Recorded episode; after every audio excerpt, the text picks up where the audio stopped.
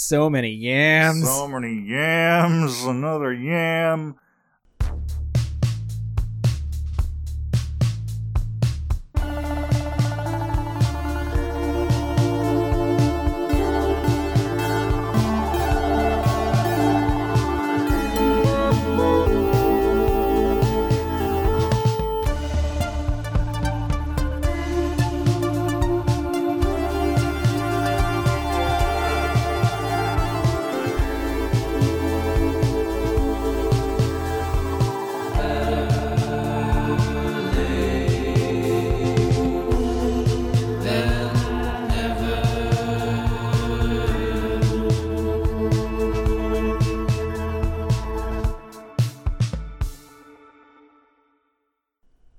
Podcast features explicit language and spoilers.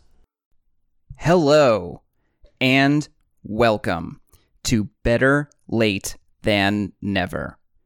This is a mostly movie podcast where I invite a friend to watch a blockbuster, cult favorite, or otherwise culturally significant film that they've never seen before.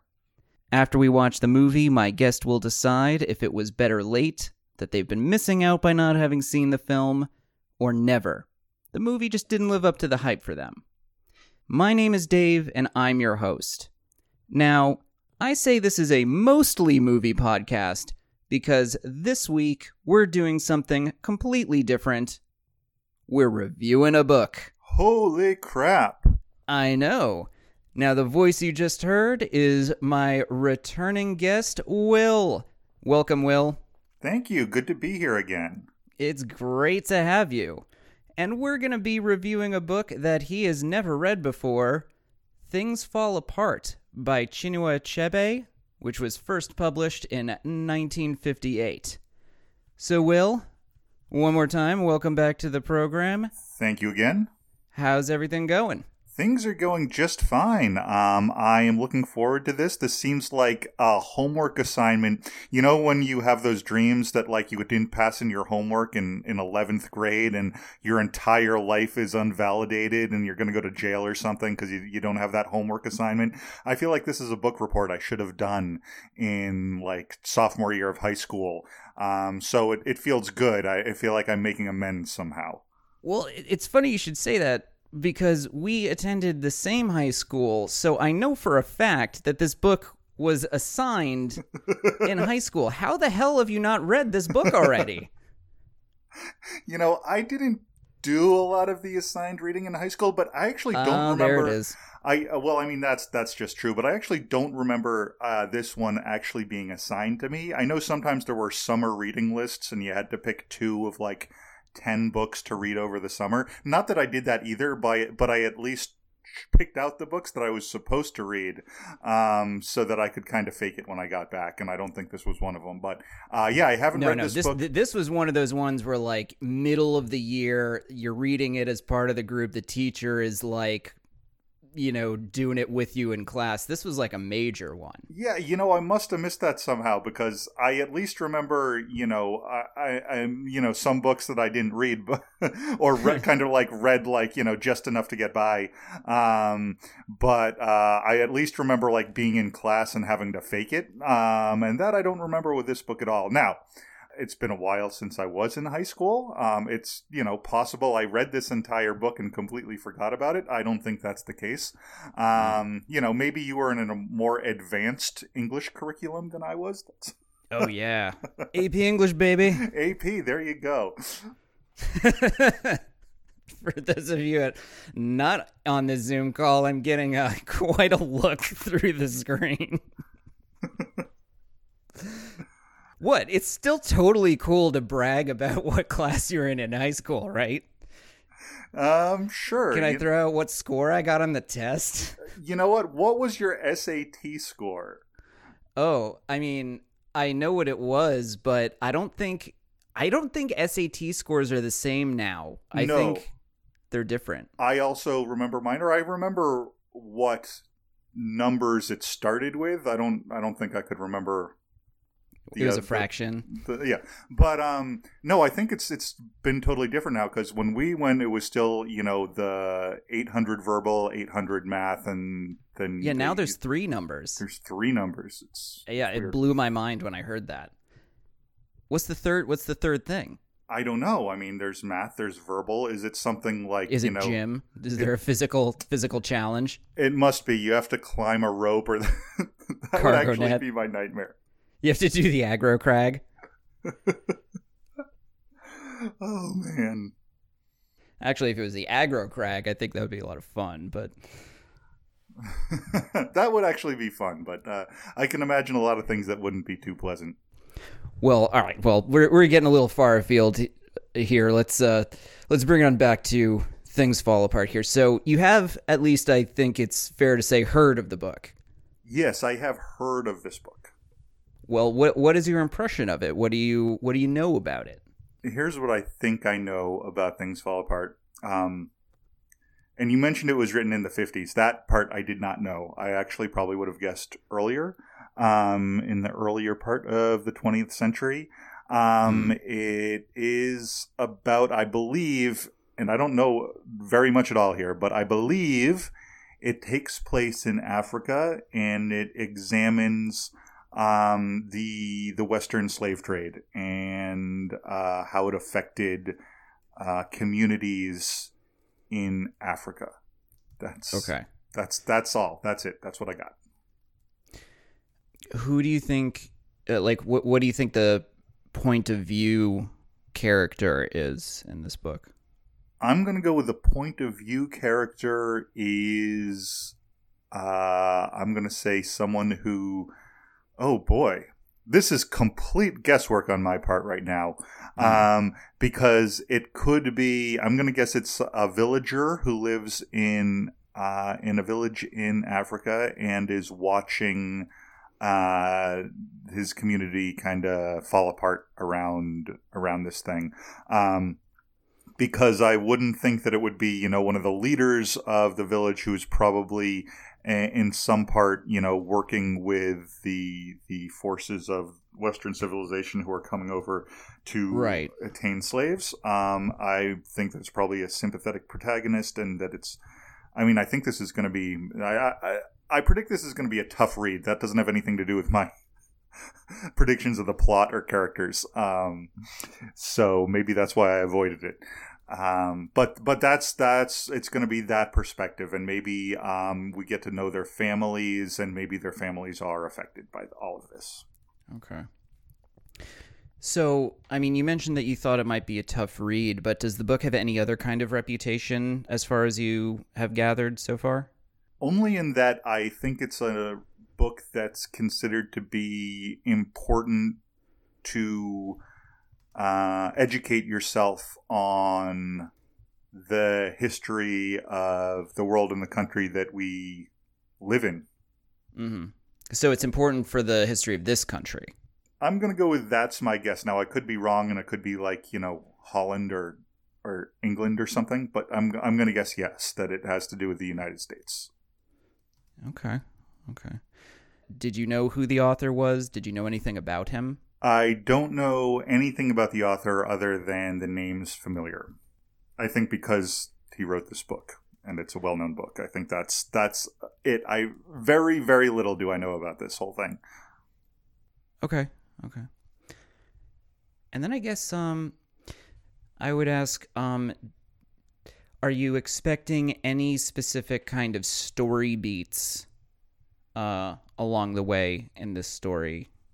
I mean, if I had to just kind of guess it out, and again, this is based on nothing um, other than this is how these stories, you know, work out. You're probably going to be introduced to a family um, or a village or something that's kind of doing their thing, um, and then there are going to be the forces that come in that is um, elements of the Western slave trade, and there's going to be uh, people who are conflicted about it. There are going to be, you know, some maybe uh, leaders of the village who, um, you know, make a decision to profit uh, on it. Um, basically because it's you know they've realized that they have no choice this is happening either way so they may as well i don't know um, and you know there's probably going to be you know some loss maybe some people lose family members to this um, maybe there's some betrayal that type of thing Okay, cool. All right. Well, that's all I have for specific questions. Uh, do you have any other predictions or hopes that you would like uh, like to anything you'd like to see in the book? You know, anything that you want to get down on record before we decide to uh, head on out to read things I- fall apart? I hope that this book is much more uplifting and more fun to read than uh, than I'm predicting. Okay, that's fair. But I th- I predict that I will be glad to have read it because it seems like something that, as I mentioned before, it seems like I'm making up uh, on a book report I should have done twenty some odd years ago. Fair, fair. I hope you're right about that. Now, here's a question. Unlike you, Will, I was a good, responsible student. After all, I was in AP English. After all, Yes, of course. lot. Pretty good score on the test. Thanks. Did really well on my SATs. I got an 800 on all three of the scores. Uh, Fantastic. That's combined, right?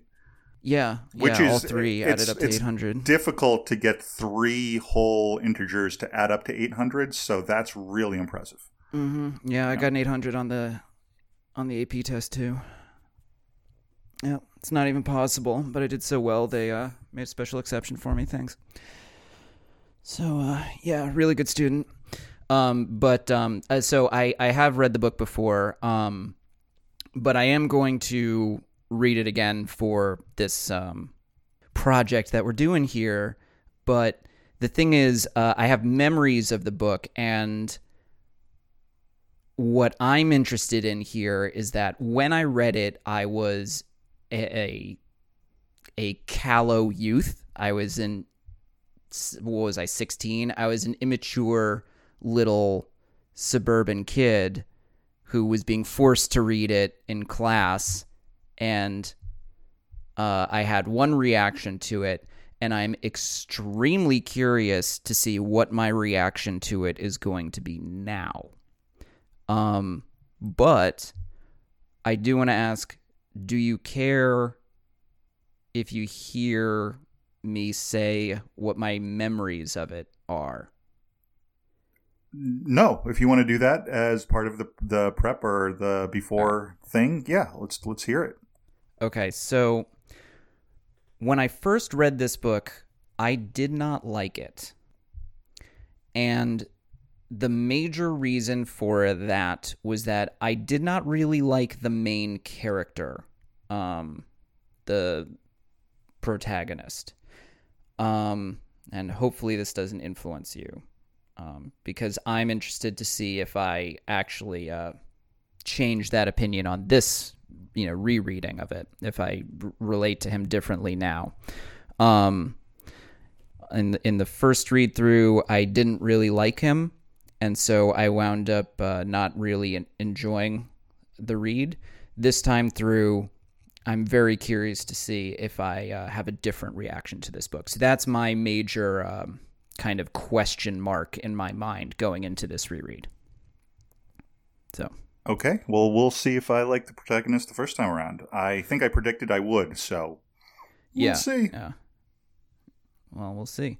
Yeah, and so you know, I'll go into more details in part two, obviously, but um, that's just the the big thing I wanted to throw out as uh, the thing on my mind before you know before I've actually cracked it open again after all these years. So, all right, we've got everything down on record before it's time to read it. So, I guess I'll see you on the other side, Will. Time to read read things fall apart. Awesome. Are we going to end with the uh, dun dun dun like they used to do on Reading Rainbow? I mean, I'm a little bit worried about copyright infringement, but um, you know what?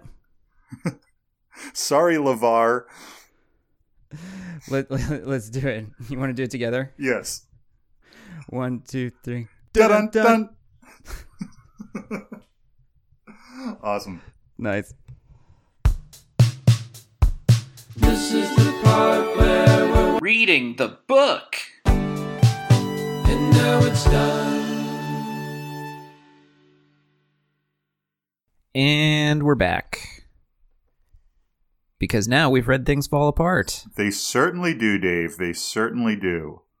Oh my goodness. They fall apart so hard. Thank goodness it only happens in literature, though, not in real life, right? I'm sure we'll get to that.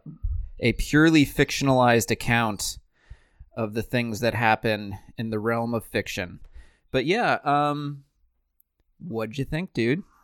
Well, uh, I feel like I've finally done that homework assignment. Um, Yes, you have. I've realized I'm a better podcast guest than I was a student because I don't think I would have, uh, you know, stuck to it as much. But I did, I did, uh, I did read the, whole, I did read it. I read the whole thing, every single word. thing. I swear.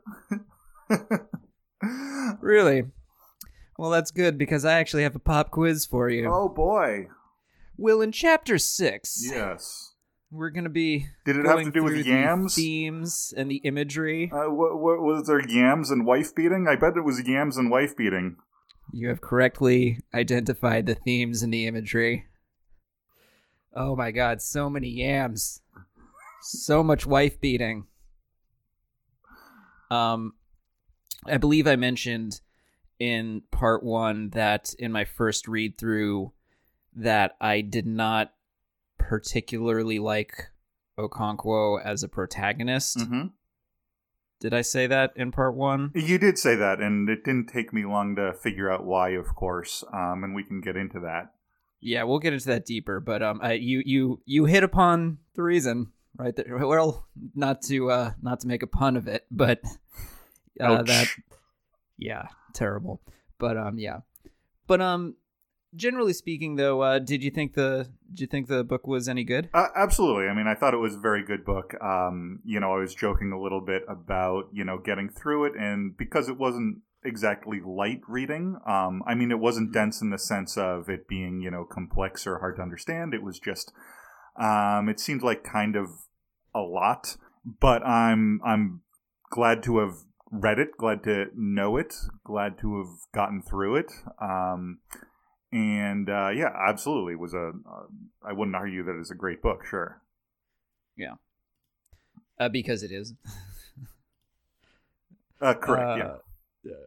yeah. Um. So, looking back on uh, what you thought you were going to run into on this, did you um did you ultimately feel like it was a tough read? I mean, I feel like there's two ways that you could answer that question because there's the there's being a tough read in which it's high level uh reading like Mhm. it's dense there's a lot of you know really uh you know $10 words in there that kind of thing or there's being a tough read where uh the content is difficult Yeah. um, so did either of those uh apply? I feel like in the in the former case, it's it's not very difficult at all. Maybe in the latter, though.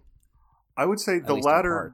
Yeah, the latter case is what I was referring to. Um, and in that Yeah. case, it was and it wasn't. I mean, it, I don't think it was in the way that I expected it to. I mean, I thought, as I said in the earlier um, segment, I thought that it was going to take place actually like in a century or so before. Um, and that would, and that it was going to be, you know, the plot was going to be around the slave trade, and that people were going to be taken from the village and, and into slavery um, which was not the case. Um, but you know that, of course, was the type of tough read that I was expecting. Um, this definitely had a lot of kind of uh, subject matter and events and themes that were not necessarily lighthearted. Um, but I thought that the prose uh, was whimsical. Um, so it was in that way, it, w- it was somewhat easy to get through. I did find it, I guess, part one, I found a little tougher um, because I guess once we got to part two and part three, those went very quickly for me, I think, because. Yeah, it really picks up the pace in those parts, doesn't it? because things just kind of keep going. I mean, part one, as I mentioned, I was just like, Oh, is it going to be okay? Another chapter. Are you going to pick some yams and beat your wife again? Okay. Yes, he is. yes, he is. and Or it's just maybe like, his son. yeah. Oh, this chapter it's the son. Okay. Um, but so it kind of it, it seemed like you know things started moving very quickly then towards the end of part one and parts two and three, which were both significantly shorter than part one. Um, you know, really went went pretty quickly, and events just kind of really things fell apart very quickly. I guess. Yeah, once they once they started to fall apart, they fell apart fast.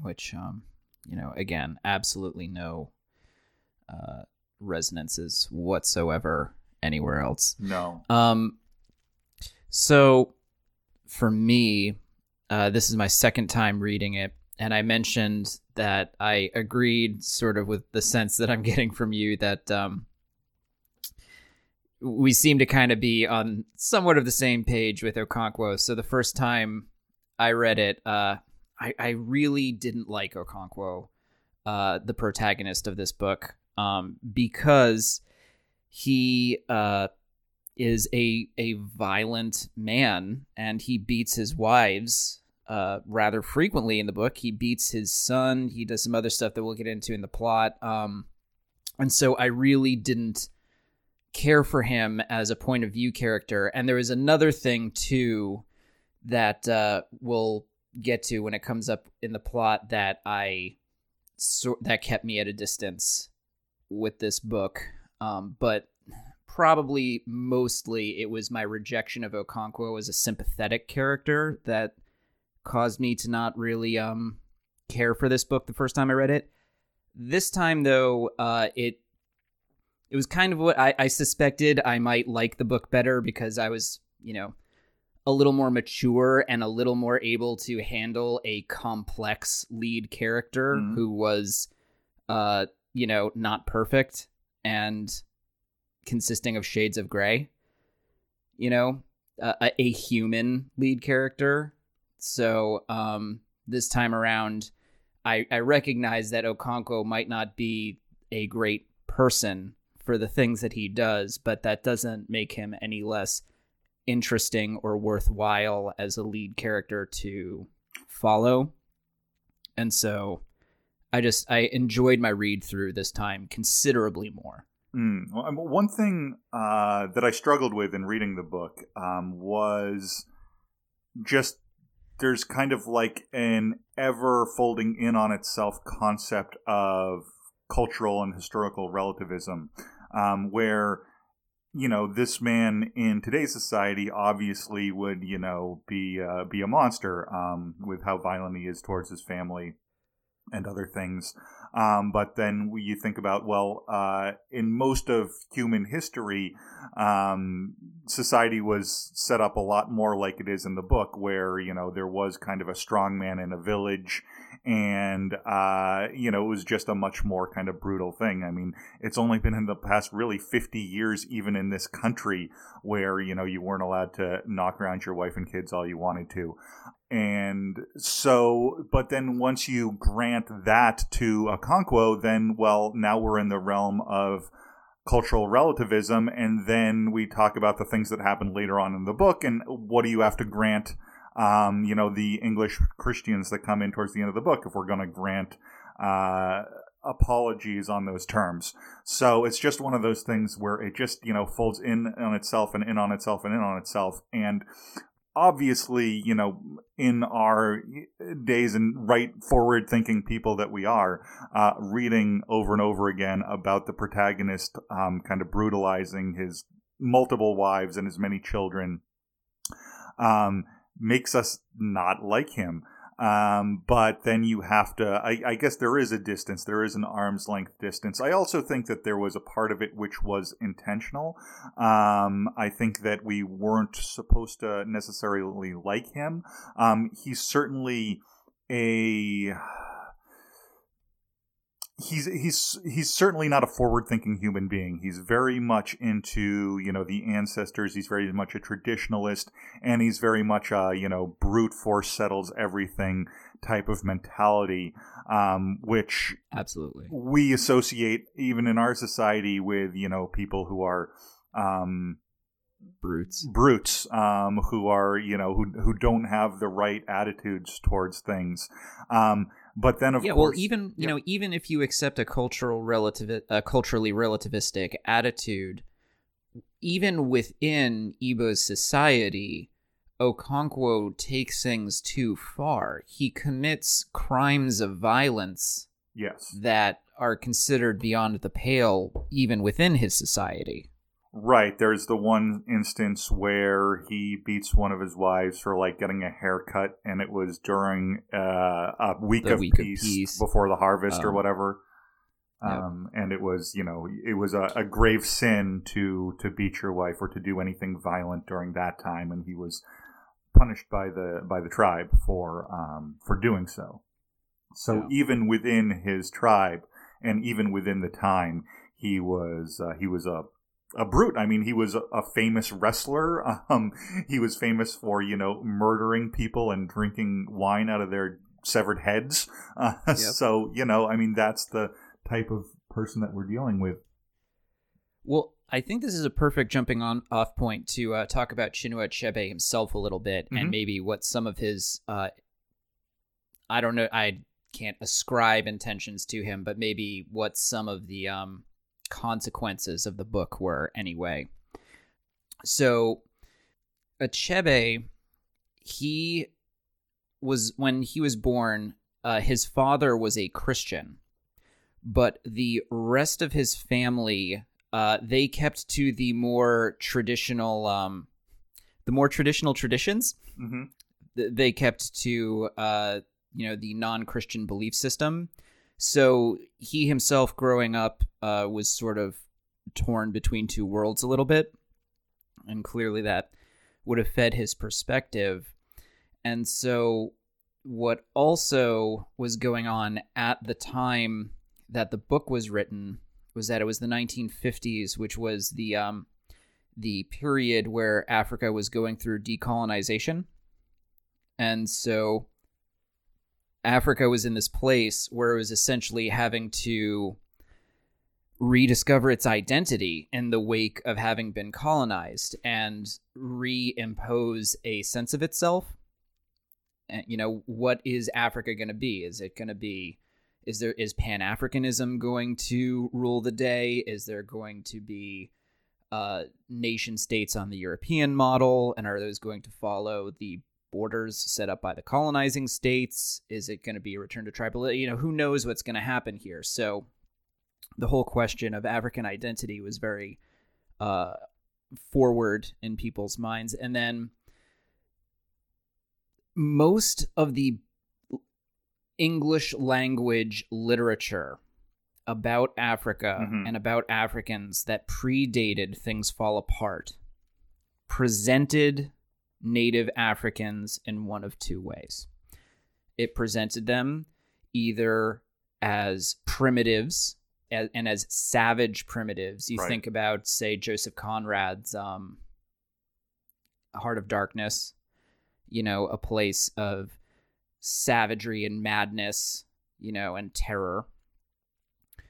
Or it went hard the other way and presented them as the noble savage, people who lived this childlike, naive, Edenic existence, you know? hmm So Achebe's goal, you might assume with the book, and again, I shouldn't read his int- intent. I shouldn't assume his intentions, but what he wound up doing with the book is presenting pre-colonized Africa not as either of those things, but as what at least theoretically it was, which was complicated, fully realized, and human.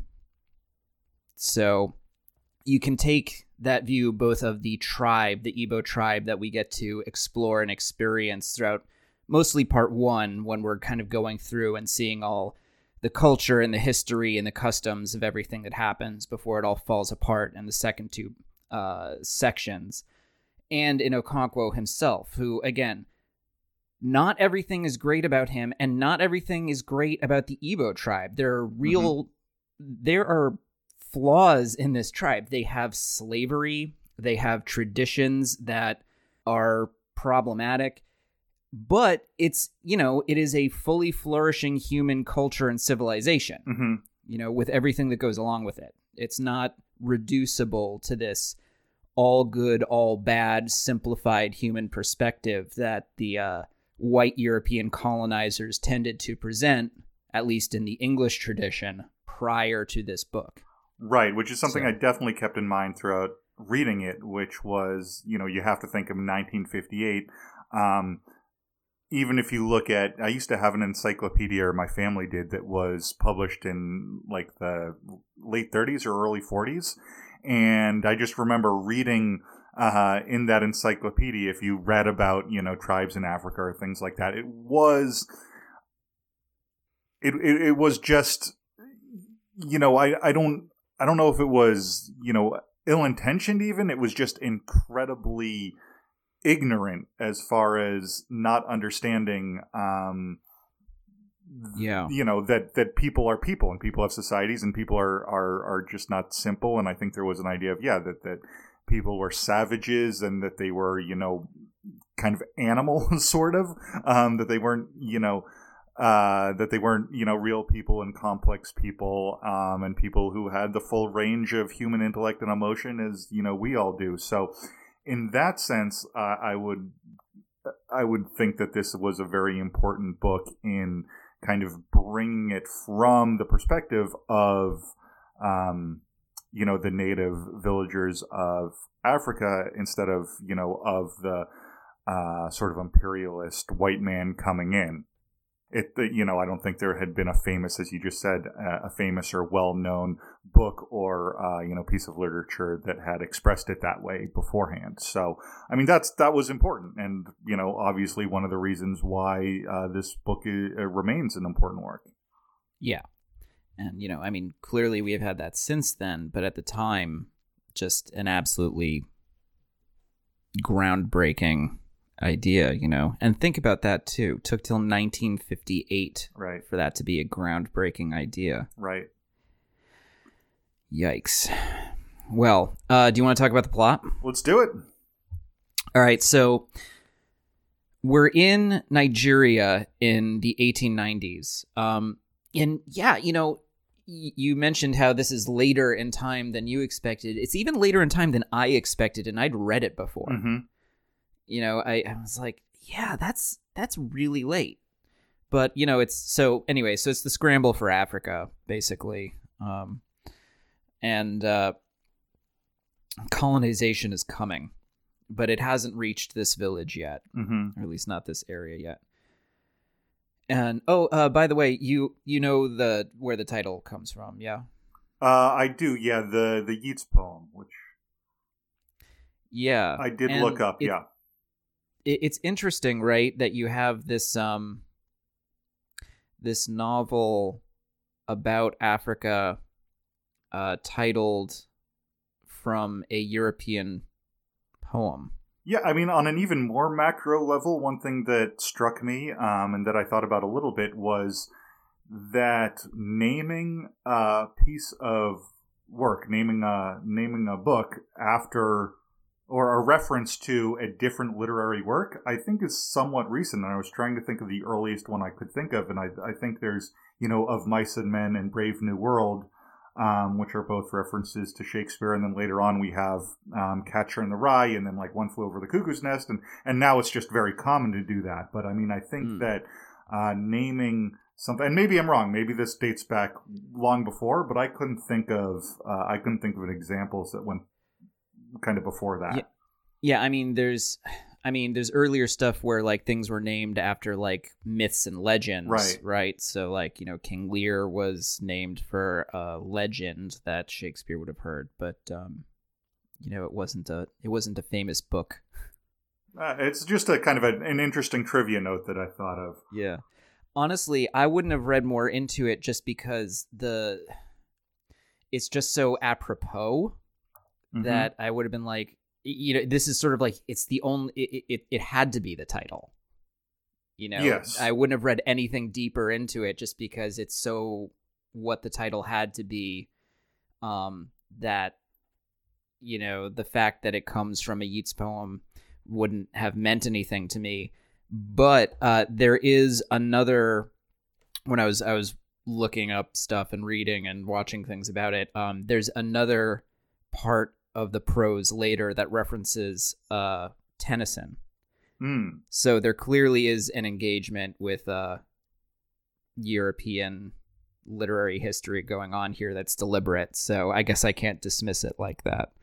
Right. I mean, I, I think that also um, just that things fall apart in that poem, The Second Coming, has just been, and I don't know if it's been kind of propagated because of this book. I would sus- suspect maybe, but also, you know, independent of that as well you know, and I was going back and forth this whole past week with, you know, trying to get this book read, but also, you know, being addicted to, you know, my computer screen where I have like 11 tabs open of like, you know, the, the New York Times and Twitter and, and Washington Post and Wall Street Journal and Real Clear Politics and 538 and everything friggin' else and, and constantly stuffing things in my head. And, and, um, and, you know, I actually came across, uh, something that, um, recently a senior uh, a uh, holocaust historian named christopher browning said about kind of you know referencing our current situation. He said if people do not accept the ground rules by which democracy operates and winning at all cost and incivility became the norm then things fall apart.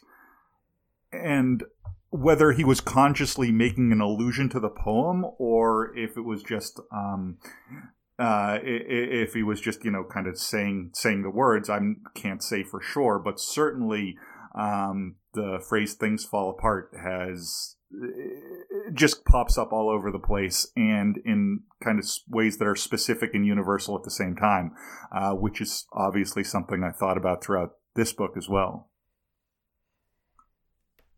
Yeah, but you know, like I said, I don't I, I don't think there's really too much about this that's applicable to anything else.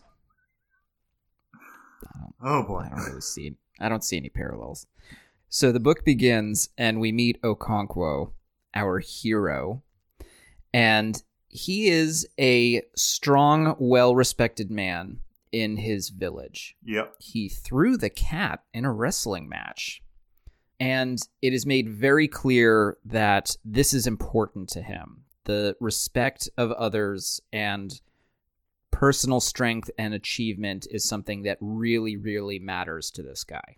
Yeah he was um, ashamed of his father who was more kind of like a layabout and kind of a bum and owed a lot of people money and and was lazy and stuff like that. And okonkwo was very determined to not be like him and to find himself kind of is the opposite. Yeah. And so I was a, a little curious about this. So Okonkwo's father, Unoka, was this lazy musician. He didn't he didn't work. He just liked to play his flute all the time, and he constantly owed people money. So Okonkwo grew up in poverty, and everyone thought Unoka was a bum.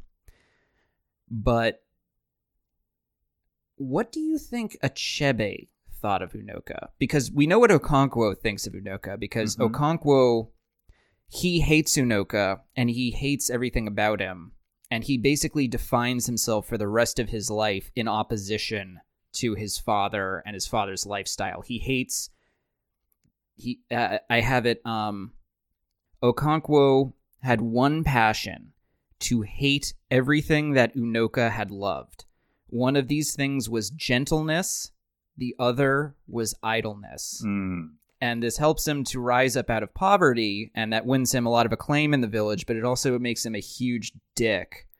Um, but what do you think Achebe thinks of Unoka? Because I kept wondering about the way he's portrayed, and he kind of has this sort of like charming rogue quality, slightly. I think so. I guess I didn't really put a lot of thought into it, but I think yeah, that okay. he, that's fine. He, he, probably he's not that important a character. I was just no, but I think he probably I, I think he probably did like him, and, uh, but I think he probably also has wants to be supportive of a, a Okonkwo. Um, well, except he doesn't really support him. Right, right. In the way a father would support a a son, uh, like literally. Right, right, sure. yeah, you know, I guess whatever. Yeah, it, it, it is. I guess uh, it's not really explored much. It's you know his perspective isn't really explored much. I mean, does he? And I don't I don't remember. Does does he die like fairly early on? Um, He does. He also dies in this like he gets this um illness that the village thinks is an abomination. oh yeah, yep. So they like they throw him out into the evil forest to die unburied. That's right. So That's right. yeah. This also instills in Okonkwo this character uh, trait, which is that Okonkwo's whole life is defined by a fear of weakness. Right. And the quote here is His whole life was dominated by fear the fear of failure and of weakness. It was deeper and more intimate than the fear of evil and capricious gods and of magic, the fear of the forest and the forces of nature, malevolent, red in tooth and claw. And number one, that's some great writing right there. Yes. Number two, the red in tooth and claw part is uh, the reference to Tennyson I mentioned. Okay. but uh yeah that's um it is an interesting character trait to be com- you know he's someone who is completely defined by outward projected strength and yet he has this such a fundamental weakness at his core which is basically he's completely and utterly defined by the fear of weakness Right. and and looking weak and it's it's the source of basically all of his problems throughout his entire life Right, which is such an insightful but also rudimentary understanding of that type of psyche. Um, and we could, you know, list, I think, a lot of examples of, of people for whom that is their driving motivation um, due to their due to their early development. Um, and it is, it makes people who are highly successful, um, but also fundamentally broken. yeah. Well so this uh this this kind of brings me to this um observation that i had about okonkwo which is that uh he, he's like this self-made man right? So you know he had to overcome unoka's raising. You know he had nothing in life. And he he raised himself up out of nothing to become one of the one of the leading members of the tribe. He is one of the top 9 members of the tribe. When there comes a ceremony when only 9 people get to wear the faces of the um, founding spirits, Mhm. he is one of them. You know? And uh, there's this part where um even like when he goes to get his initial uh he he has to request he has to borrow yam seeds to raise his first crop of yams to get started and it's the worst season it's the worst uh season in memory Right. right it's like you know it it just it made me laugh like this guy seems to be kind of like snake bitten throughout his entire life Yeah. like things just keep going wrong for this dude. And some of it is he brings on himself, but some of it is just like he's ill fated. This guy is he has something wrong in his stars. You know? But um the thing is just through sheer hard work and perseverance, he overcomes. He mentions that the fact that he made it through that terrible season, he was like, if I made it through this, I can make it through anything.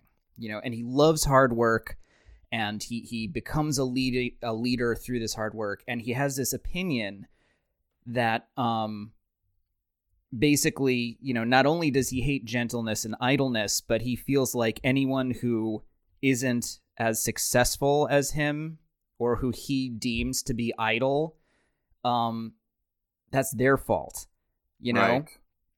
like and like basically you know you are responsible for your own fate here and uh, you you can work to attain anything you want so there's this meeting going on and he's just completely brutal with anyone who's less successful than him so Mhm. some guy tries to say something in a meeting and he he just cuts him off by saying this meeting is for men and this is even worse in the Igbo village because calling someone a woman is a huge, you know, they don't respect women in this village. Right. And, you know, there's a follow up quote about how Okonkwo knew how to kill a man's spirit. Right? And what I think there, I'm basically like, He's a Republican. You know, I'm glad that you said it before I did because absolutely, that's that's what I thought the whole time. And even when we get into, well, I, I mean, I guess just in that context, I mean, one thing that I've always thought about, sort of at the core, the difference between you know conservatism and liberalism, is that we are evolutionarily, even though you know society has evolved in the past thousand years or whatever, um, our our wiring, our biological wiring, is still in this sort of society. Uh, to, is still in you know a society of like sixty people that are are you know an even more uh, primitive society than this one portrayed, uh, that are kind of like hunter gatherers, and and there's this. Um, you know, liberalism versus conservatism is coming upon another tribe and, you know, saying, well, maybe we should integrate with that tribe. We can learn from them. We can grow bigger and stronger, and you know the sum will be greater uh, than the parts. And conservatism is know that other tribe wants to hurt us, um, so we need to hurt them before they hurt us. And they do everything wrong. They do everything wrong, right? Um, and obviously, this uh, comes into play later on in the book, where um, you know we have uh, what I would say the more progressive. Uh, quote unquote um, members of the tribe are you know the ones that actually kind of betray at least in the perspective of Okonkwo um, the the sort of morals and traditions of the tribe so it's it's just such an interesting thing but yeah the fact that he is I mean if he were in American he'd have a Trump flag He'd be a pull yourself up by your bootstraps guy. He'd be a fuck your feelings guy. Uh, he'd be a lock her up guy for sure. and uh, yeah, I, I, just I I definitely kept coming back to that.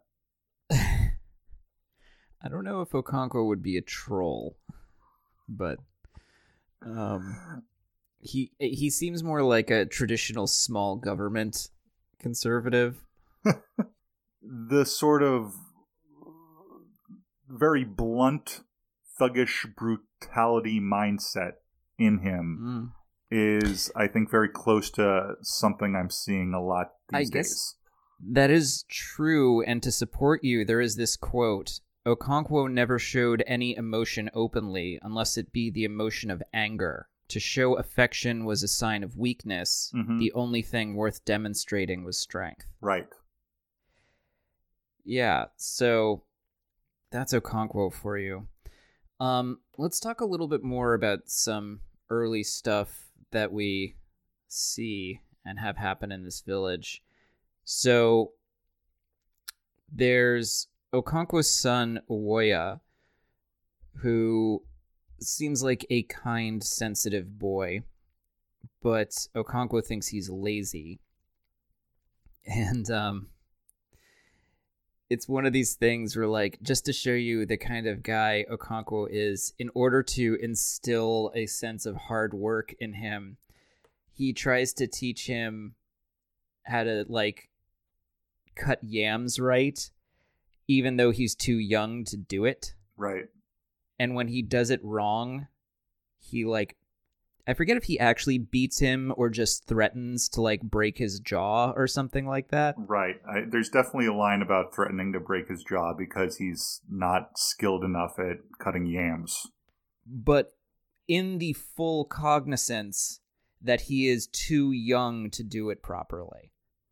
Right, which is, you know, kind of one of those things where you throw a kid in the river to teach him to swim, which is something uh, that happens in a John Wayne movie, not something that happened to me.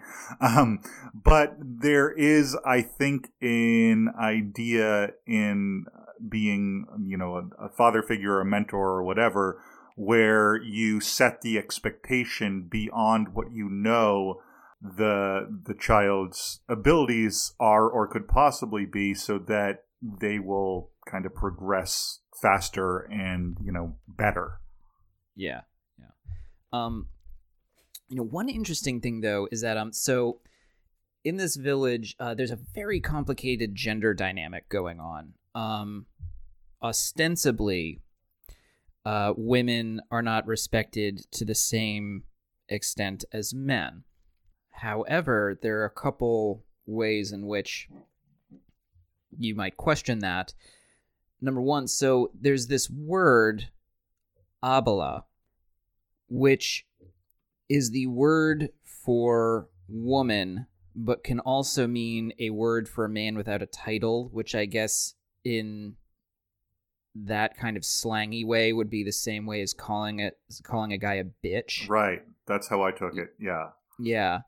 Um, but is also the name of a that's the name for their oracle. Mm-hmm. Mm. Very interesting. Yeah. I mean, there, you know, there, there's so many different levels of respect put on that word. That's it's true. It is interesting. I mean, I think it's you know, I, I think we have this in our society too, where there is, uh, you know, where where you know, if you're an alpha male, what you do to establish that or to demean people who are not uh, uh, men who are not is to equate them with women. Um, but then there's also sort of a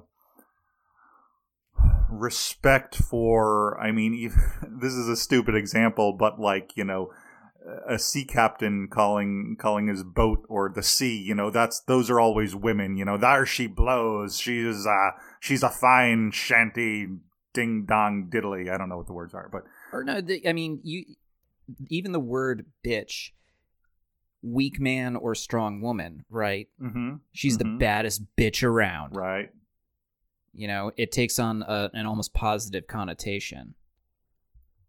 that's true So- that's true Yeah. Um, but bringing up the oracle, uh, I guess this brings up the uh, other thing about the tribe that um, distanced me on my first read and kind of continued to on this one, which is that um, it, it was their religious beliefs. Um, so there's kind of two tracks on this. So one, there's their traditions, which I, you know, like the the ceremonies and the you know tribal rituals which i was sort of like yeah whatever but then there are also these occasional people who have specific roles like there's a, a village rainmaker mm-hmm.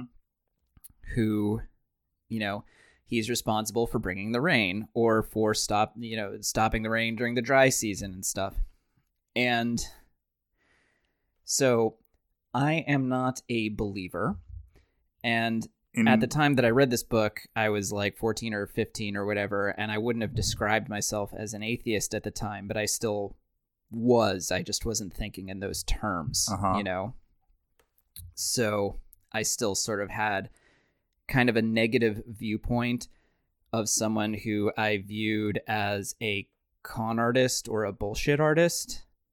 And the the Rainmaker is a bullshit artist. Like he he can bring the rain, but only during the rainy season. Because if if it's during the non-rainy season, he could do it, but it would require too much personal energy to do it. It would be dangerous for his health. you know what I mean? yeah And then there's like this other guy who's responsible for um you know stopping this uh the the children who keep coming back to uh pregnant women to haunt them and then dying in childbirth.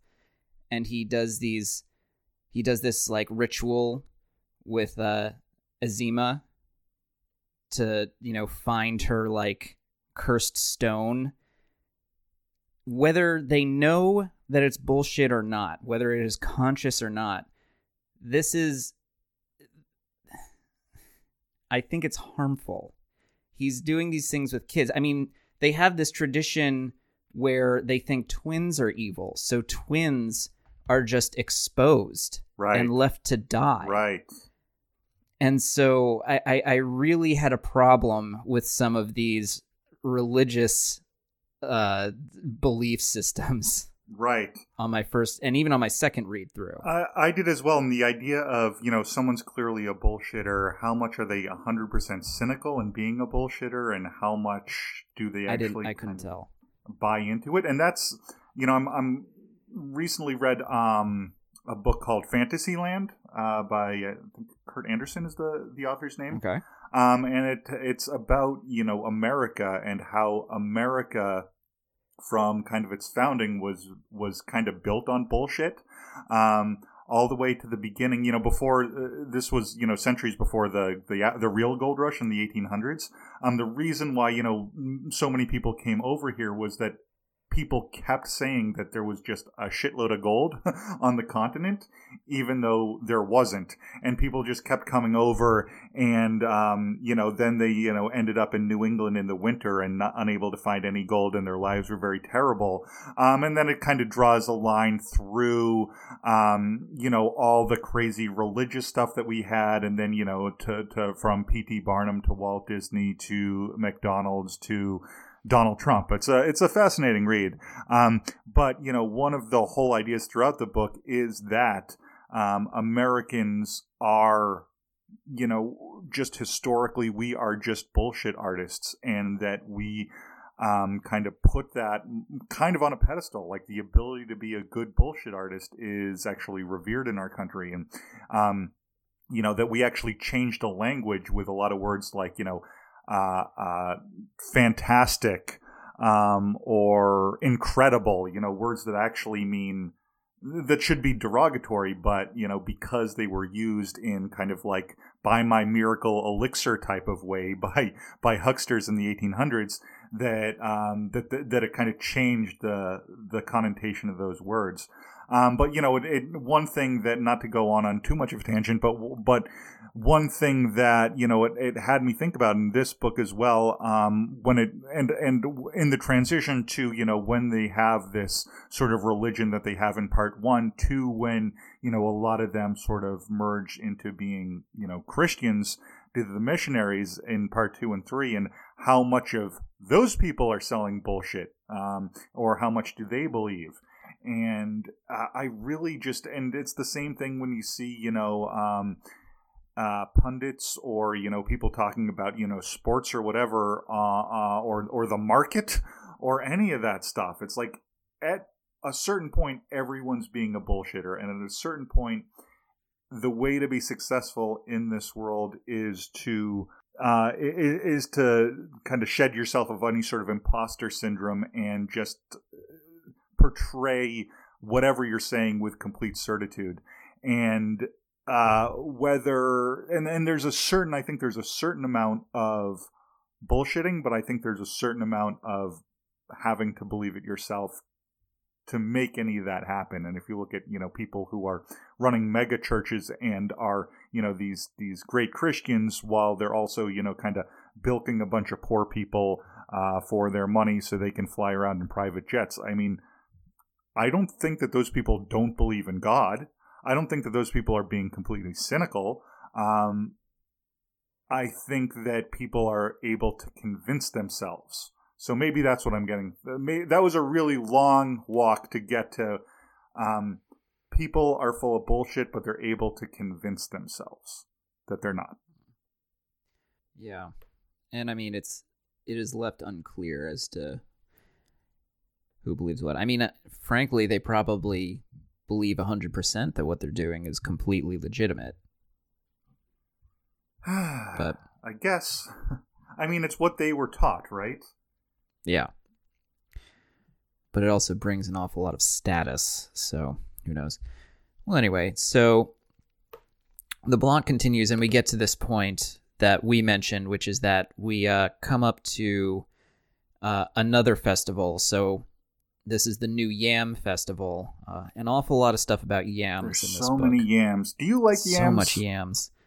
Uh, no, I, I don't really love yams. I'm not a yam fan as well. Or, or sweet potatoes, which I guess are different but are the same friggin' thing. And people get all excited about them, and I'm just like, ah.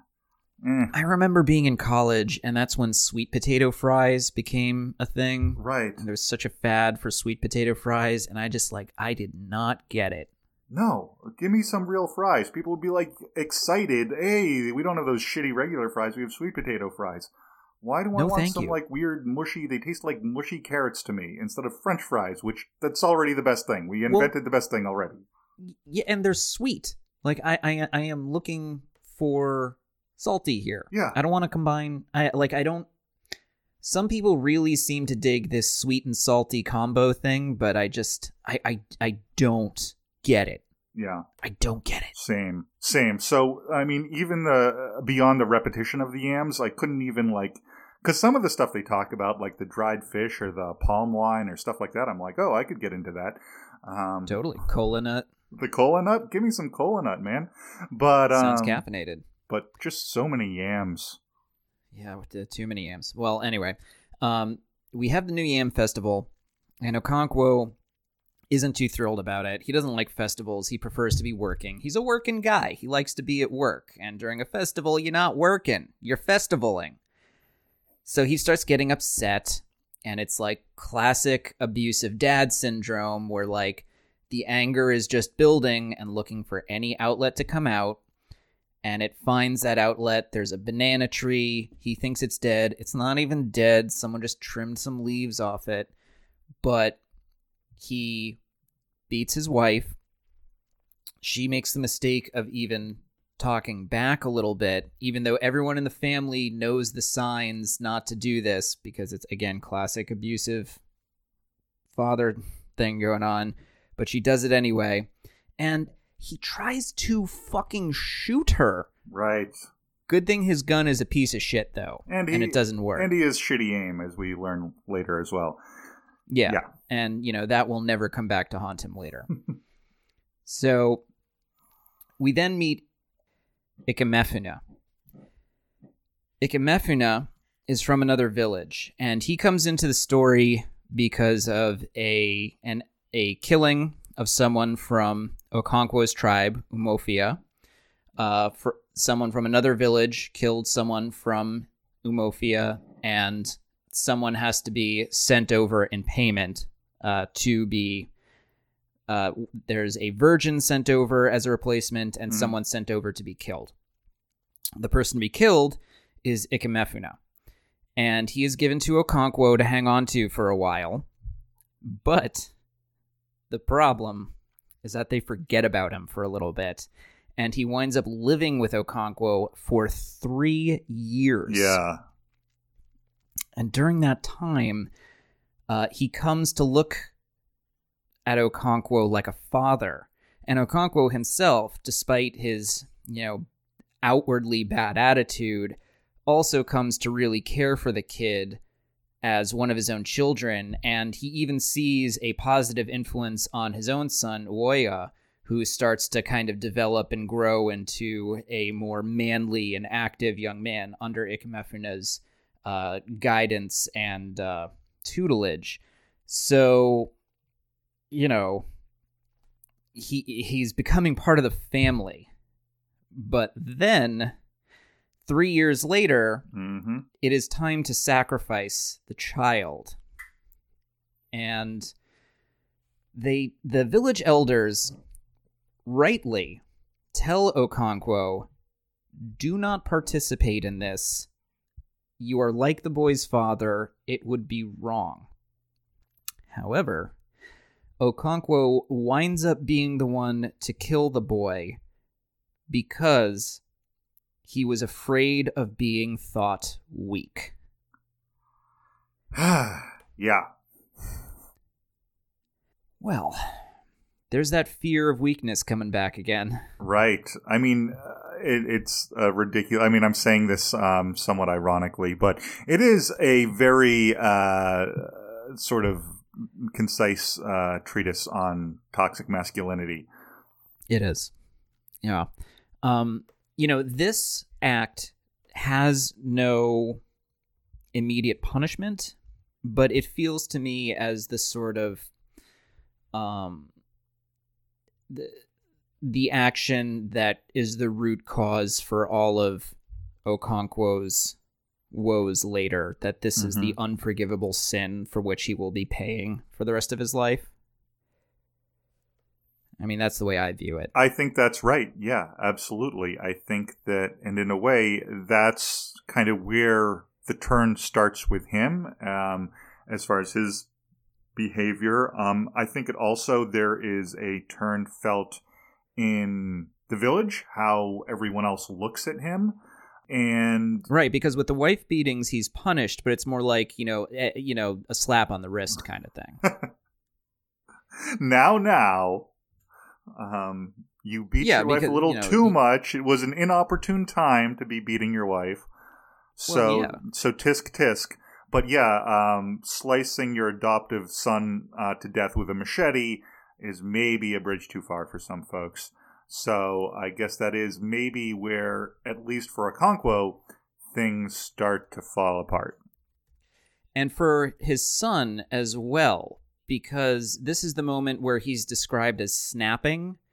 Um, he does. He mentions doing it twice. First, when he's young, when he discovers that twins are exposed at birth, Mm-hmm. and he experiences internally a snap and it's sort of like this realization that some of these traditions don't make sense and are wrong Mm-hmm. and you know he can't wrap his head around it and it's an injustice um and then this time you know he'd kind of been like getting over it and growing up into being a a, a part of the village but then this happens and the the person he thought of as a brother is murdered by his father basically just because that's what village law and custom and you know edict said to do and he snaps on the inside and this is where they lose him Yeah. and he will you know later join the christians right. so um one other thing i want to just uh, mention as a, a a thing that happens here is that um the locusts come Mm-hmm. and when the locusts come though everyone's stoked about it Right. That was weird to me because I always thought locusts were bad. normally in a story they would be but in this situation everyone's happy because locusts are a delicacy They're- in this area They're delicious. they eat the locusts I didn't know that locusts were so delicious. I didn't know that either, but evidently they are. And I kind of feel like I like that little bit of turnabout. Fuck the locusts. We eat you. yes. Yeah. So, even though he did this, and, you know, for ter- terrible reasons, it's not like Okonkwo was made of stone. He's not uh, thrilled about what he did. He goes on a bender for a while. He visits his friend uh, Obierika to try and get some counsel. Mm-hmm. and you know he s- tries to get over it. This is where we get our first passing reference to white people being in the area. Yep. Uh, we we also get uh, a reference to the fact that they think that it would be bizarre for a woman to be on top during sex, Right. and they're right about that. Are they? You would be totally fucked up. They are not down with a reverse cowgirl. No, no, it is an abomination. Oh boy. Some real white people shit. Will. Some Um, real white people shit. Anyway, then his daughter gets sick, Ezinma. Um, this is the girl who is most like him and uh, kind of lives up to his standards the best. He reflects frequently on the fact that uh, he wishes she was a boy. Yeah. She's also the the only one of nine children to survive for her mother. Yes, her mother was, you know, I guess cursed. Um, in modern day, she probably had some sort of medical issue, um, but she was cursed, and and all of her children died, and uh, and then she was the one who survived, although was struck by illness often um, in her childhood. there's an actually incredibly what I think well written uh, piece here about this um, about her mother. The birth of her children, which should be a woman's crowning glory, became for Ekwefi mere physical agony, devoid of promise. Mm. Oof. Great. So um the the village views Ezinma as an ogbanje, which is a spirit that cycles around and around to torment the mother. And this is where we get the consultations with this specific style of priest who specializes in these spirits. And, you know, to me, I just view this as more bullshit artistry. And what uh, what winds up happening is that Ezinma is ill and Okonkwo saves her. How does he save her? He goes out and he collects fucking medicine. Right. So, you know, I'm supportive of that tactic. Well, why wouldn't you be? Yeah. Um, it was one of the places, and there was another. There was another passage a little later where you're kind of like somewhat impressed by by his actions. Yeah. Well, he clearly cares about her, Yes. and she loves him. It's probably the closest relationship within that family. Um, and you know, there's some sadness there that she can't be the boy that he wanted. Yeah. He would have been much happier. But she gets to eat eggs now and then, so It's true, rare delicacy. rare delicacy. They turn children into worms or something. I forget what what it was, but Um, did you also notice? Uh, I thought an interesting thing here is that uh, in the tradition of the village, the trickster of their stories is the tortoise. yes. Yeah, And there's I'm the not used to. yeah, Yeah. uh, well, yeah, well, in in our literature, it's the tortoise is the slow and steady wins the race. It's generally the wise one or the deliberate one or the patient one who ends up winning. Yeah, But yeah, in their stories, he's an asshole. he's an asshole who convinces the birds to give him feathers so that he can go up and take part in their feast, and then he says, "Well, my name is all of you, and since this feast is for all of you, ha ha ha ha ha," and then he eats all it all like a jerk. Uh, But I mean, really, it was it was kind of on the birds. Like that was such an easy trick. They really should have seen that coming. s- totally saw should have seen that coming. No excuse. I guess that's also the origin of the term bird brain. yeah. Yeah, no, no.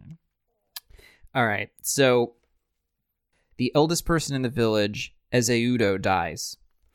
And uh, there is a funeral for him. And at the funeral, my song will become the anthem of your underground. Um, no.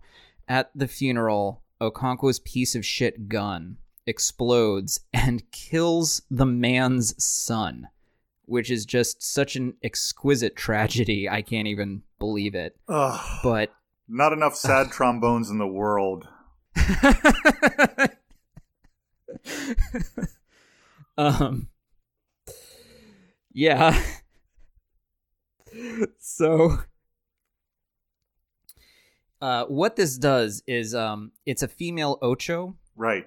or ochu let me see As opposed to a male Ochu, which would be much more severe because I guess it was an accident, so it was a female Ochu. Right. Female is inadvertent, male is deliberate, the female is less severe, but it still requires a seven year exile from the village.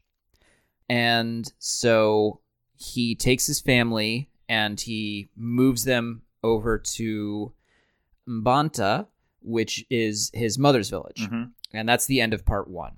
Uh, but before the part closes, we get Obierika uh, just kind of thinking about the harshness of this penalty, which is, you know, he's thinking about the fact that this was an accident and yet they still had to exile Okonkwo. But, you know, he thinks about the fact that if they hadn't done this, you know, what had happened was an offense to the Earth Goddess. And if they hadn't gotten rid of Okonkwo, it would have brought the Earth Goddess's wrath on everybody. So getting rid of the responsible party was really the only thing to be done. Mhm. Because if one finger brought the oil, the rest were soiled. The truth of this lesson is going to be seen later when the missionaries arrive, and just one missionary is going to be the camel's nose for a whole series of awful shit that's going to happen to them. Right. But at the same time, there's there's nothing they could have done. So here we are at part two, and now the story starts to move very quickly. Okonkwo was very well received by his uncle, uh, Uncle Uchendu, uh, and he has work to do. Uh, he has to set everything back up. He has to build a house, build a farm, get everything going again. He used to like to work, but now he has no passion for it. You know, he feels like his personal spirit, his chi, is bad. It's rotten. And that's why he's been having such a rough go of it lately. And a man cannot rise above his chi. Uncle Uchendu calls him over and basically tells him to buck the fuck up. Uh, you're not the only person in the world who's ever suffered misfortune, Mm-hmm. you know? So get over it, and you have a family to provide for. So how about you get to that, buddy? Huh? You gonna you gonna provide for your family? Okonkwo, um, the thing about this this lesson though is that Uncle Uchendu tells it by way of mentioning that um, you re- you always return to your mother. Uh, the there's a, a what's the name? Hold on. A, a common name among the people is Nneka, Mother is Supreme, Mhm. and he asks Okonkwo, "Why do we have this name in our society when we don't often view women as being supreme?" And Okonkwo's like, "I don't know." And he's like, "Because you always return to your mother when things are going bad. This is your mother's village. You have returned to your mother. We will look after you. You will be protected here. Chill out and rise above, buddy. Like it, you know, this is the time to get over it. You know, stop uh, wallowing in your own issues. Uh, Okonkwo doesn't really grasp this lesson Mm-hmm. it would seem. But uh, Obierika comes to visit, and he mentions that there is a town called Abame, which has been completely wiped out. And this is where white people enter the story. Yeah, white people. So the story goes that a white guy showed up at Abame on an iron horse, uh, a as we learn a bike, and the oracle predicted that he would bring ruin on all of them. An accurate prediction, as it turns out. So they kill him and they tie his iron horse to a tree. Other white men come and they see what has happened. Uh, these white men are escorted by other Africans, so they are uh, safe. Uh, the white men leave, and then they come back again later, and they kill everyone. I mean, a few people manage to escape to tell the tale, Mhm. but the town is gone. And that is our first introduction to white people in this story. As historically many people's first introduction to white people, unfortunately. Yeah. You know, here's the thing. Um a lot of mistakes are made in the deal the way they deal with the missionaries here Mm-hmm. that make things go worse for them. And there are things that they could have done to make it go better. And there are arguments that the conservatives amongst them could have made. And there are arguments that the liberals amongst them could have been made. And some of them are good and some of them are bad but ultimately given the historical circumstances colonization was going to happen there there was nothing they could have done Right. I, I just don't see how this could have been prevented. Like, I just don't think it could have been stopped. Nobody had the winning argument in in all of these, you know, uh, factional disagreements about what to do. I mean, I have my side that I prefer, but in the end, there there's nothing that could have been done. Yeah, um, there is an inevitability to it, and uh, it's you know, and you see that throughout history as well. You see that through you know American history with the Native Americans, um, and you know even more recently, I would say, and this might get me in trouble, but um, uh, uh, you know the Palestinians after World War II when when Israel was was established. I mean, it's just there's forces that are just so much greater than you know the the the more for lack of a better term you know primitive um society has the ability to really counteract Um, so whether or not they understand it or, you know, what decisions they make ultimately are futile because there's it's just happening. Um, Yeah, I mean, they Okonkwo talks about standing and fighting, and like they could have fought, they you know they could have done that, but they would have shared the fate of Abame. They would have been wiped wiped out. But he's also right that if they do nothing, they will be slowly hollowed out from the inside. So it's it is a pick your poison. Right. Um, you know, I don't know. It it is. It's it's it's rough. It's like a it's it's that there's no right answer. Um, I mean, the those that you know were were quicker to uh, accept um the kind of Christian's way of life and to make the transition over to them quickly. Uh, maybe uh, were you know had a vision that was obviously more correct, but um, was a little bit more maybe advanced than Okonkwo and some others were able to conceive of. Um, and I think that was defining of Okonkwo and being, as we talked about, a traditional conservative um, in that, you know, he was unable to, um, or, uh, or just didn't want, didn't have any interest in um, adapting to a new way of life. Uh, not to say that that new way of life was necessarily better or just or righteous, um, just that it was what was. Uh, and um, I mean, ultimately, we see where where it led him.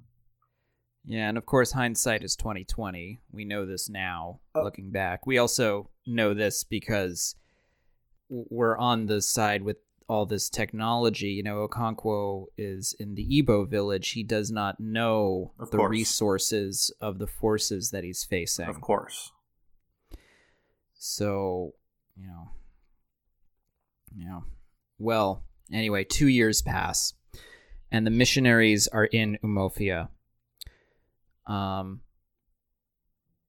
there is a church, uh, and Okonkwo's son Nwoye is a convert. A missionary comes to Mbanta, and yeah, the pitch sounds like nonsense.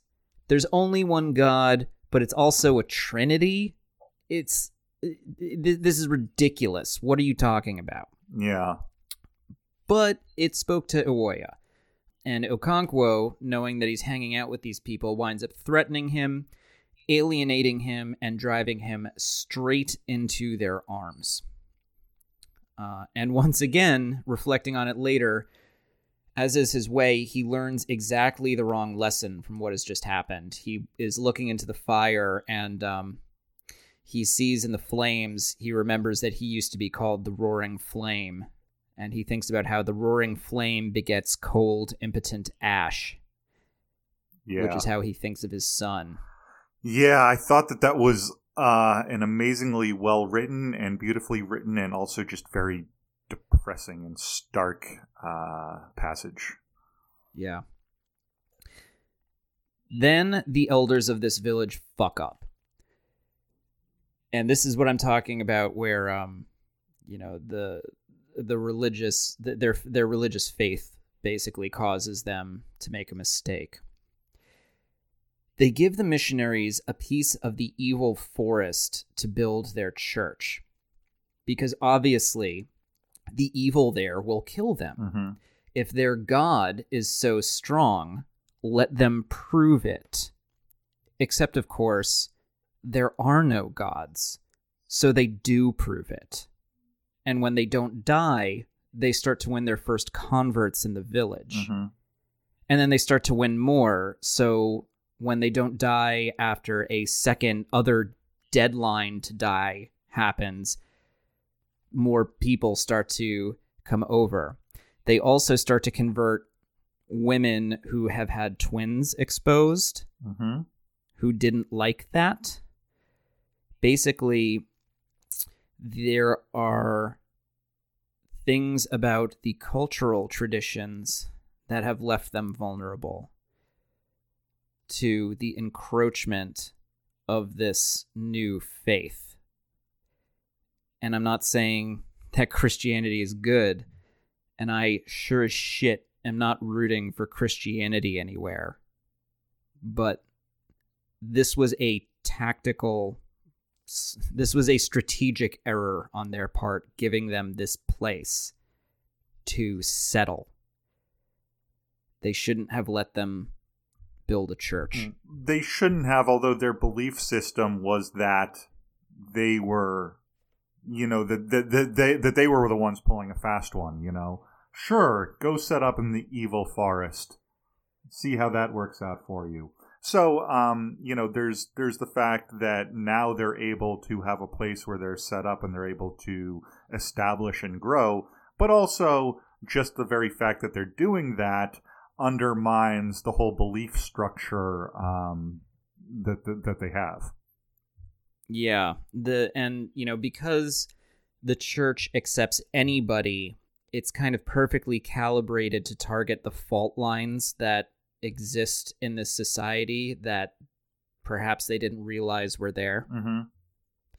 So, for instance, uh, they have this caste uh, called Osu, which are outcasts, um, and it's kind of a holy profession, but it um, it is it does seem kind of like a crappy gig. You're not allowed to shave or clean yourself.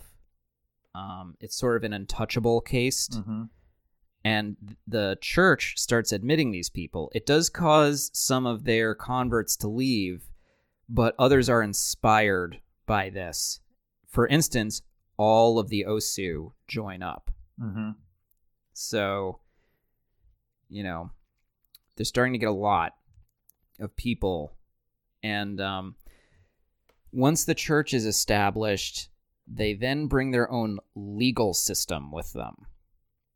And this is what I mean where um, it's like the camel's nose. Every little bit starts to bring more. Right. Or it's like the finger that brings the oil. And it all comes to a head when one of the Christians kills the sacred python, which is a uh, representative of a particularly important god. Okonkwo, this is a bridge too far for him. He wants to drive all of the missionaries out at this point. Um, but others in the village think this is between that man and the offended god. To Okonkwo, this is a cowardly and womanly way of thinking. Mm-hmm. And in this particular instance, I would actually tend to agree with him because I can plainly see what is happening, and um, it's time to act, guys. Like Right. your your plan is failing. Also, there is no uh, Python water god to help you, so you have to take things in your own hands. Uh, but that's just the way I think, of course. Um, you know, but also, it's like we just talked about. In the short term, Okonkwo's tactics might be the better plan, but in the longer term, they're going to end up like that raised other village. So they're probably doomed no matter what they do. Mm-hmm. They take the middle road by ostracizing all of the Christians, which nearly leads to a conflict, but then the guy actually does die.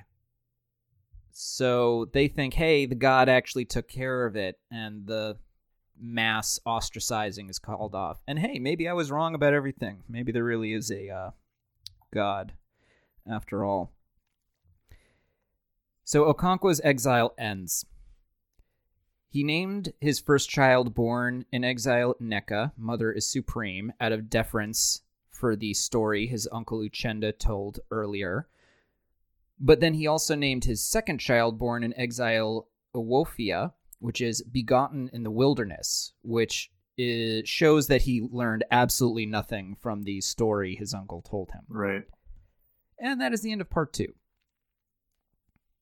Part three. Okonkwo returns home to Umuofia, and he is fucking stoked. he has been looking forward to this and planning it for the entire seven years that he has been gone. He is going to make this the biggest fucking day in Umuofia history. He is going to throw a party. He is going to build a new house. He is going to build a new farm. He is going to make sure that everybody in the nine villages fucking knows that Okonkwo is fucking back. He's back, baby. Slaughter all the goats you got. Hell yeah. Hell yeah. Except that's not what happens. Because while he's been gone, a church has grown in the village, as has a prison, as has a court. A court that makes decisions, by the way, that go completely against local customs. They don't even speak the language very well. And um, the court is being manipulated by clever assholes who want to use it to get ahead. Mm-hmm. So that's not great. Although, on the flip side, it's not all bad. There's also a new trading post, which is bringing lots of great stuff for sale. They can buy all kinds of cool shit there. And frankly, maybe there's something to this crazy new religion that's being peddled everywhere.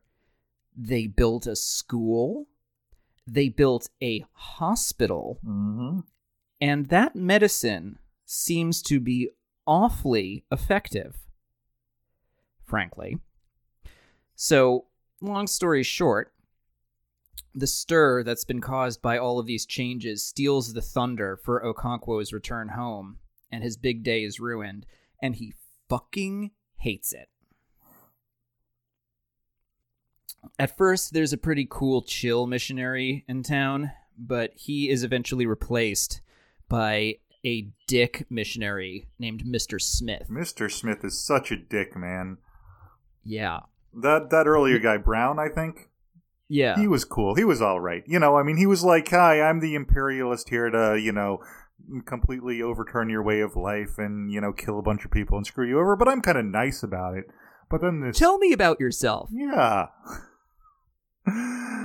Um, but you know, I'm gonna I'm gonna fuck you softly. But then uh, Mr. Smith comes, and that guy, man, mm, bad news. It'll be more like making love. yes. Yeah. No, not so with Mr. Smith. Uh, he is not accommodating. The quote is He saw things as black and white, and black was evil. Uh huh. Mm, yeah. So, Mr. Smith has this convert named Enoch who is very zealous and he actually wants to try and provoke a religious conflict. In the village, there is something called Egwogwo. I do not know if I'm pronouncing that right. I'm giving it my best. Egwogwo. And what these are is they are representatives of the founding spirits of the nine tribes of Umuofia. They're face masks that you wear, and when you are wearing them during a ceremony, you become the spirit. Mhm. Enoch unmasks one of these spirits in public, which kills him. His intention in doing this is to spark a holy war. So he nearly succeeds. Uh, the remaining eight convene a meeting to decide what to do because this is unprecedented in Umuofia's history. They destroy Enoch's home and move on to the church. The church decides to hide Enoch, and when the villagers arrive, we have a standoff. They nearly kill Mr. Smith and his interpreter, but the village elder saves them at the very last second. He tells Smith to go home. He says, You can send the other guy back if you want. He was fine. We were cool with him. But the church has to go, Mhm. and so do you. Yeah. Uh, Smith tries to argue it, but the interpreter rather wisely softens the message. Um, the church is destroyed, and Okonkwo is almost happy again. After this, the district commissioner, who is some colonialist imperial bigwig, returns to the area Right. and he asks to meet with the leaders of Umuofia. including Okonkwo. And he fucking bushwhacks them. What a dick. Yeah. I mean, this is some underhanded shit. Yeah. I mean, again, like the turtle, they should have seen it coming. I guess, but it's so fucking dishonorable. Oh, it's quite dishonorable. Yeah. I, I, I do not approve. Uh, it, it, it's like uh, it's like in Braveheart. Can't pull this shit. I don't know. I just, I, I just, I just don't approve. Anyway, so the leaders are imprisoned. Their heads are shaved. They aren't fed. They're beaten. This goes on for days. They're held hostage until Umuofia pays a fine. And then they are returned. Umuofia holds a council of war. Will they go to war? Okonkwo clearly wants this. Uh, he, he's thinking finally, right? This is what he's always wanted. A speech is being given in favor of war when messengers arrive representing the uh, the white people. Uh, they want this meeting stopped. Okonkwo walks right up to them and cuts the dude's fucking head off. but in the stir that follows, the crowd allows the other messengers to escape. And in this reaction, Okonkwo realizes that Umuofia just doesn't have the heart anymore. hmm They won't fight. So he goes home. Later, the district commissioner arrives with soldiers looking for Okonkwo, and Obierika is there uh, at Okonkwo's place, and he asks them for their help because Oha- Okonkwo has hanged himself. Here's the quote from the book The district commissioner changed instantaneously. The resolute administrator in him gave way to the student of primitive customs. And he becomes immediately very interested in why they need help with Okonkwo. And it is because hanging yourself in Umuofia is an, abo- is an abominable thing to do. hmm Okonkwo now can't be buried. He can't even be touched by anyone who knows him. They had to send away somewhere else to get someone to take him down. None of his friends can get him taken down from where he's hung himself. That's why they're asking for help from these soldiers. So,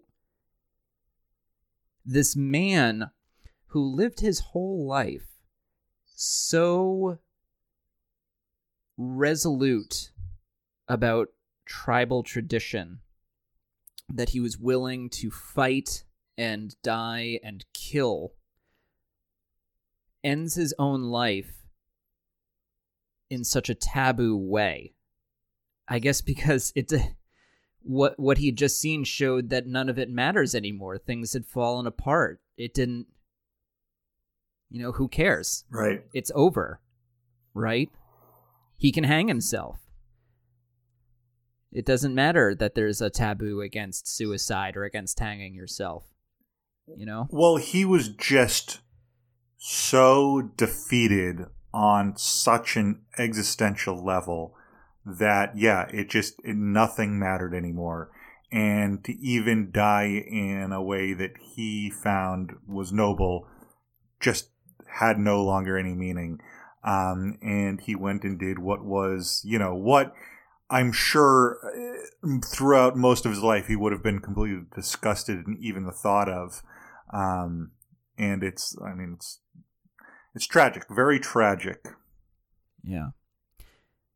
And then the very last part of the book changes to the perspective of the district commissioner, who mentions that he himself is writing a book, The Pacification of the Primitive Tribes of the Lower Niger, which sounds like a real page turner, by the way.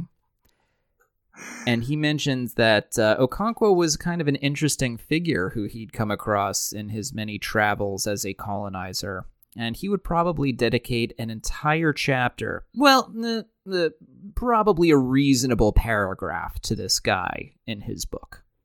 Devastating. That ending was devastating. The way that it was so deliberately that the that the narrative uh, changed so deliberately and was just kind of so summarily ended um, because the life of this man and this whole tribe was just a kind of a goofy anecdote that might be a, a part, you know, a paragraph maybe in this guy's book, which I agree sounds like a real, real page turner. Right. I mean, we've we've talked kind of at length about how neither you nor I really particularly cared for Okonkwo as a man, but I don't think either of us would claim that he was someone you could dismiss as an uninteresting person or an uncomplicated person or or someone who you know was reducible to just an anecdote Mm-hmm. To just a reasonable paragraph in a boring book. It's it's just you know indicative of so much history of so much dead history that you know they always say you know the victors write the history. And there are so many stories of um, societies that went back generations and generations and generations. And all that's been completely wiped out because they've been wiped out um, and you know the way that that last bit is written is written deliberately to to to, to, to, communicate the dismissive nature with which our society views those society, or I mean, our society being, you know, the Western society, um, you know, views those that we that we've conquered and dispersed of, um, and it was, it, it was, it, it it devastated me to read it, like that last paragraph. I even, you know, because there's several pages at the end which were which are kind of a pronunciation guide